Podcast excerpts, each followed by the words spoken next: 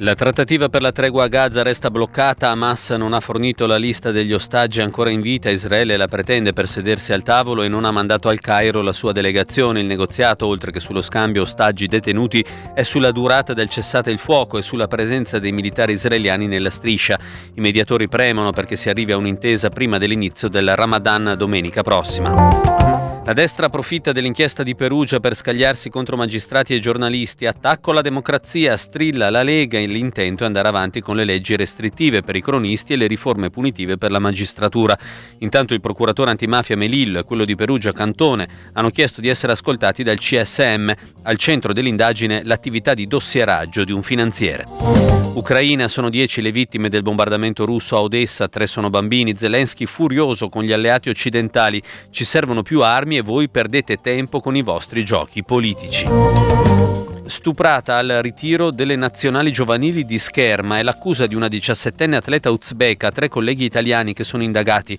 Il fatto sarebbe accaduto a Chianciano Terme lo scorso agosto. La famiglia della ragazza accusa la Feder Scherma. Nessuna solidarietà e nessun provvedimento contro gli accusati. Aspettiamo le indagini e la replica. Buonasera dalla redazione di Popolare Network, benvenuti al giornale radio delle 19.30. Come avete sentito la trattativa per la tregua a Gaza è bloccata.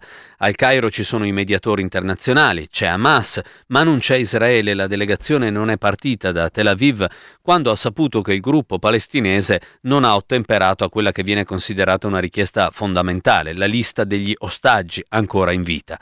Il tempo però stringe perché l'intenzione è di arrivare almeno ad un'intesa provvisoria entro domenica prossima. Il 10 marzo comincia il Ramadan, il mese sacro all'Islam e che questo viene considerato un fattore di ulteriore complicazione comunicazione. Non c'è solo la questione degli ostaggi e del loro scambio con i detenuti palestinesi, quanti e quali, non c'è solo questo da stabilire, c'è anche la durata della tregua, poche settimane o a tempo indeterminato come chiede Hamas, e poi che ne sarà della presenza dell'esercito di Israele nella striscia, per non parlare del futuro governo della striscia stessa, questioni complicate su cui si sta ancora trattando e per le quali potrebbero volerci mesi di negoziato, ma per un primo passo, per una tregua anche temporanea, si spera spera ancora nelle prossime ore. La situazione umanitaria a Gaza, la conosciamo, è terribile. Anche in Cisgiordania si sta alzando la tensione, ci racconta Ilaria Masieri, delegata nei territori palestinesi della ONG Terre des Hommes.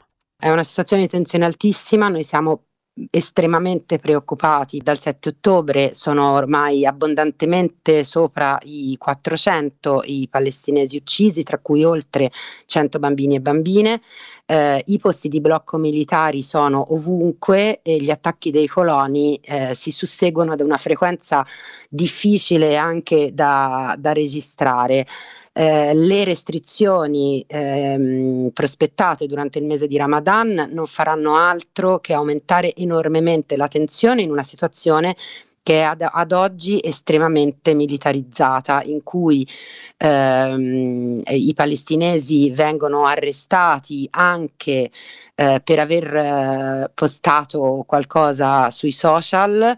E quello a cui noi stiamo eh, assistendo è una gasificazione della West Bank, no? si inizia ad usare questo termine perché i posti di blocco creano dei bantustan tra i quali le persone non riescono a spostarsi.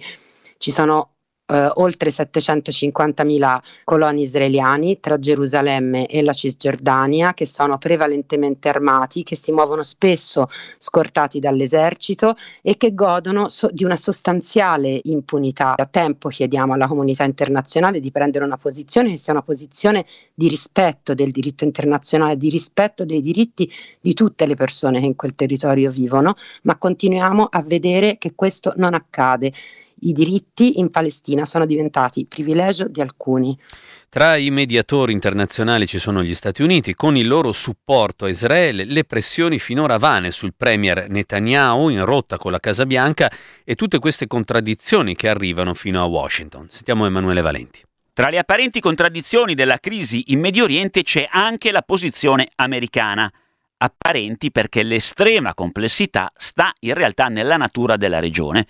Questo fine settimana gli Stati Uniti, insieme alla Giordania, hanno per la prima volta lanciato dal cielo degli aiuti per i civili di Gaza. dalla tragedia di giovedì scorso, oltre 100 morti, quando una folla di persone stava provando a recuperare del cibo da un convoglio umanitario, il supporto a Israele è diventato ancora più scomodo, ingombrante per Biden. Le immagini del cibo lanciato su Gaza con i bambini che corrono per prenderlo sono proprio il simbolo della debolezza di Washington e della frustrazione nei confronti di Netanyahu. L'alleanza con Israele è cosa obbligata, un dovere storico, ma il supporto a Netanyahu di fronte alle modalità di questa campagna militare è una forzatura.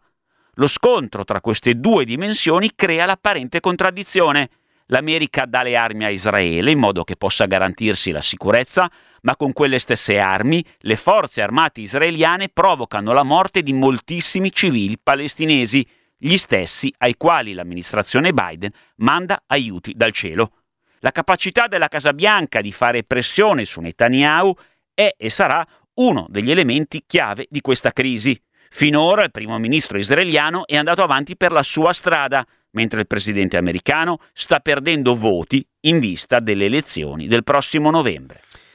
Andiamo a eh, Perugia, adesso il procuratore di Perugia Raffaele Cantone e il procuratore nazionale antimafia Giovanni Melillo hanno chiesto di essere sentiti dal CSM, dal presidente della commissione parlamentare antimafia e da quello del COPASIR, il comitato di controllo sui servizi segreti, sulle vicende relative al cosiddetto dossieraggio su cui sta indagando la procura di Perugia. Appunto. I magistrati guidati da Cantone vogliono capire chi e perché ha chiesto al finanziere sotto indagine, che si chiama Pasquale Striano, informazioni riservate tramite accessi abusivi alle banche dati.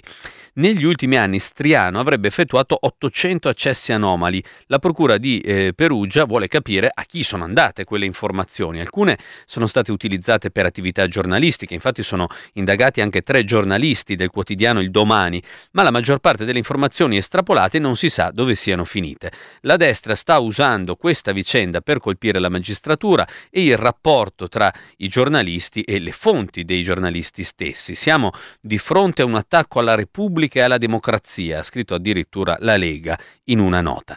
Sentiamo uno dei giornalisti che è sotto indagine, è Giovanni Tizian del Domani. Indagine contro tutto il pool investigativo del giornale, quindi me, Stefano Vergine, Nello Trocchia, è l'ennesimo attacco, questa, l'ennesimo attacco diciamo da parte del governo tramite la magistratura, perché questo rischia di diventare il primo processo con così tanti giornalisti imputati non per uh, diffamazione o, o, o, quant'altro, ma per violazione dei segreti e addirittura accesso abusivo a banche dati. Quello che emerge in realtà dall'inchiesta è un rapporto con una uh, presunta fonte, che è un ufficiale di polizia giudiziaria, e, e la nostra colpa è aver dato notizie vere eh, e di non averle nascoste. In un paese in cui anche storicamente molte volte le notizie sono rimaste nei cassetti, qui si finisce invece sotto indagine perché certe notizie le abbiamo date. Verrà dimostrato che questa roba qui è semplicemente il nostro lavoro e non c'è alcun tipo di dossieraggio, ma il, l'idea del dossieraggio viene proprio da, da insomma, è una, è una è un'invenzione giornalistica più che investigativa, perché nelle carte non c'è mai la parola dossieraggio. Ostenta sicurezza Alessandra Todde di fronte all'ipotesi che la sua vittoria in Sardegna sia messa in discussione dal conteggio delle ultime sezioni mancanti, sono 19 quelle che non hanno concluso nei tempi previsti il conto dei voti, anche se da destra si ventila la possibilità di un ricorso, ne ha accennato la stessa Meloni, il margine sembra solido e un riconteggio complessivo non è previsto dalla legge, dunque o la destra fa ricorso in tribunale o difficilmente da quelle poche sezioni uscirà un ribaltamento. Sono molto serena, ha detto oggi la eh, Presidente presidente, la neopresidente della Sardegna, Alessandra Todde. Tra una settimana c'è il voto in Abruzzo, un test a questo punto decisamente nazionale, importante politicamente. Da una parte Marco Marsilio, uscente, ricandidato presidente della destra, uomo forte di Fratelli d'Italia, Luciano D'Amico, economista all'Università di Teramo, lo sfida con tutto il centrosinistra e il Movimento 5 Stelle. In settimana in Abruzzo ci saranno gli ultimi appuntamenti elettorali con i leader nazionali. Intanto la Lega torna ad agitare la questione sicurezza a Milano. Il partito di Salvini ha convocato una fiaccolata in via Padova, che è una delle vie più multietniche della città. La, prevista, la partenza è prevista una mezz'ora fa. L'inviato Roberto Maggioni, che è sul posto. Roberto, a te.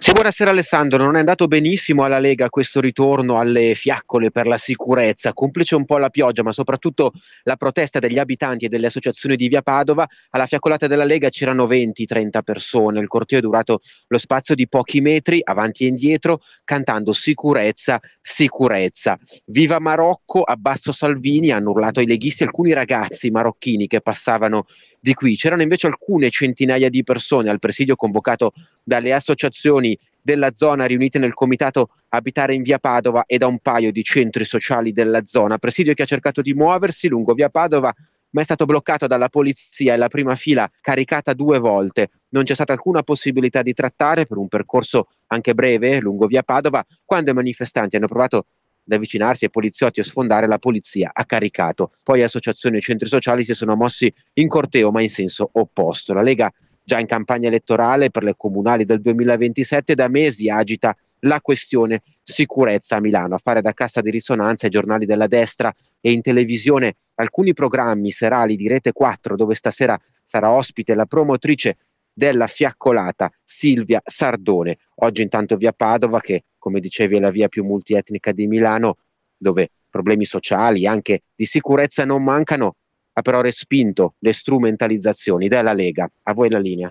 Grazie Roberto Maggioni. Una giovane atleta di 17 anni, uzbeka, promessa della scherma, sarebbe stata stuprata lo scorso agosto da tre suoi colleghi durante un ritiro estivo a Chianciano Terme, in provincia di Siena. Al ritiro partecipavano più squadre di varie federazioni, tra cui quella italiana. Due dei tre accusati ragazza, dalla ragazza sono indagati dalla procura per violenza sessuale aggravata, il terzo è minorenne, si tratta di atleti italiani. L'indagine è in corso.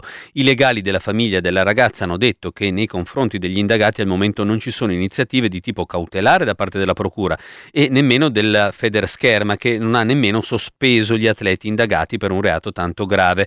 Eh, se ne è lamentato l'avvocato della famiglia eh, che si chiama Luciano Guidardelli. La Federscherma è stata subito avvi- avvisata ma non abbiamo visto nessun provvedimento nei confronti degli atleti.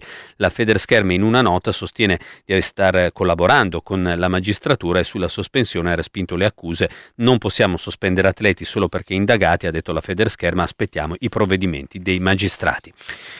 Sotto le macerie del condominio colpito dall'attacco dei droni di ieri a Odessa, siamo in Ucraina, potrebbero esserci dei bambini, lo ha detto il presidente Zelensky riferendosi al condominio di nove piani colpito dai droni russi che hanno distrutto 18 appartamenti. Nelle operazioni di salvataggio sono ancora in corso con molti soccorritori, cinque persone sono state salvate ma dieci invece sono state trovate morte tra cui tre bambini piccolissimi. Zelensky è tornato per l'ennesima volta oggi ad appellarsi agli alleati occidentali con parole molto ruvide. Quando si perdono vite umane i partner si limitano a giocare dei giochi politici interni o a dispute che limitano la nostra difesa, questo è inaccettabile, ha detto Zelensky. E negli Stati Uniti ci si avvia alla settimana decisiva per la nomination alla Casa Bianca. Martedì è il Super Tuesday con le primarie in 15 stati.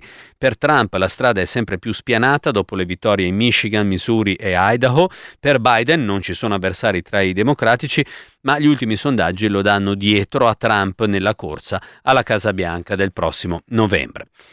Intanto a partire dai prossimi giorni dovrebbe essere eh, più semplice abortire negli Stati Uniti, almeno in quegli stati dove l'interruzione di gravidanza è legale. Sulla questione però è attesa una decisione della Corte Suprema. Sentiamo da New York il nostro collaboratore Davide Mamone.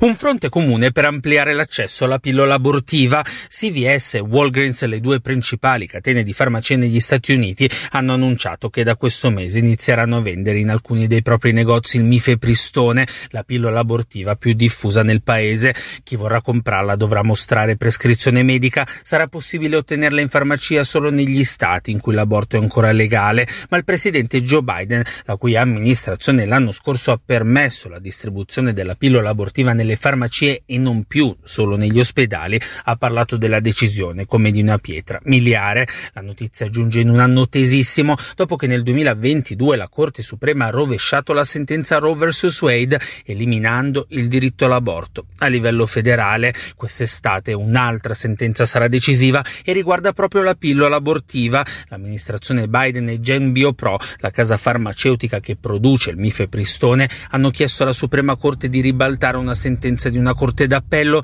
che aveva drasticamente ridotto l'accesso anche alla pillola abortiva, eliminando la possibilità di riceverla via prescrizione telematica o per posta, riducendo a sette settimane il limite entro il quale renderla legale, una decisione attesissima che potrebbe anche stravolgere gli equilibri elettorali di novembre, con Trump e i suoi repubblicani su questo tema sulla difensiva e Biden e i Dem quasi impotenti in attesa di un congresso più favorevole.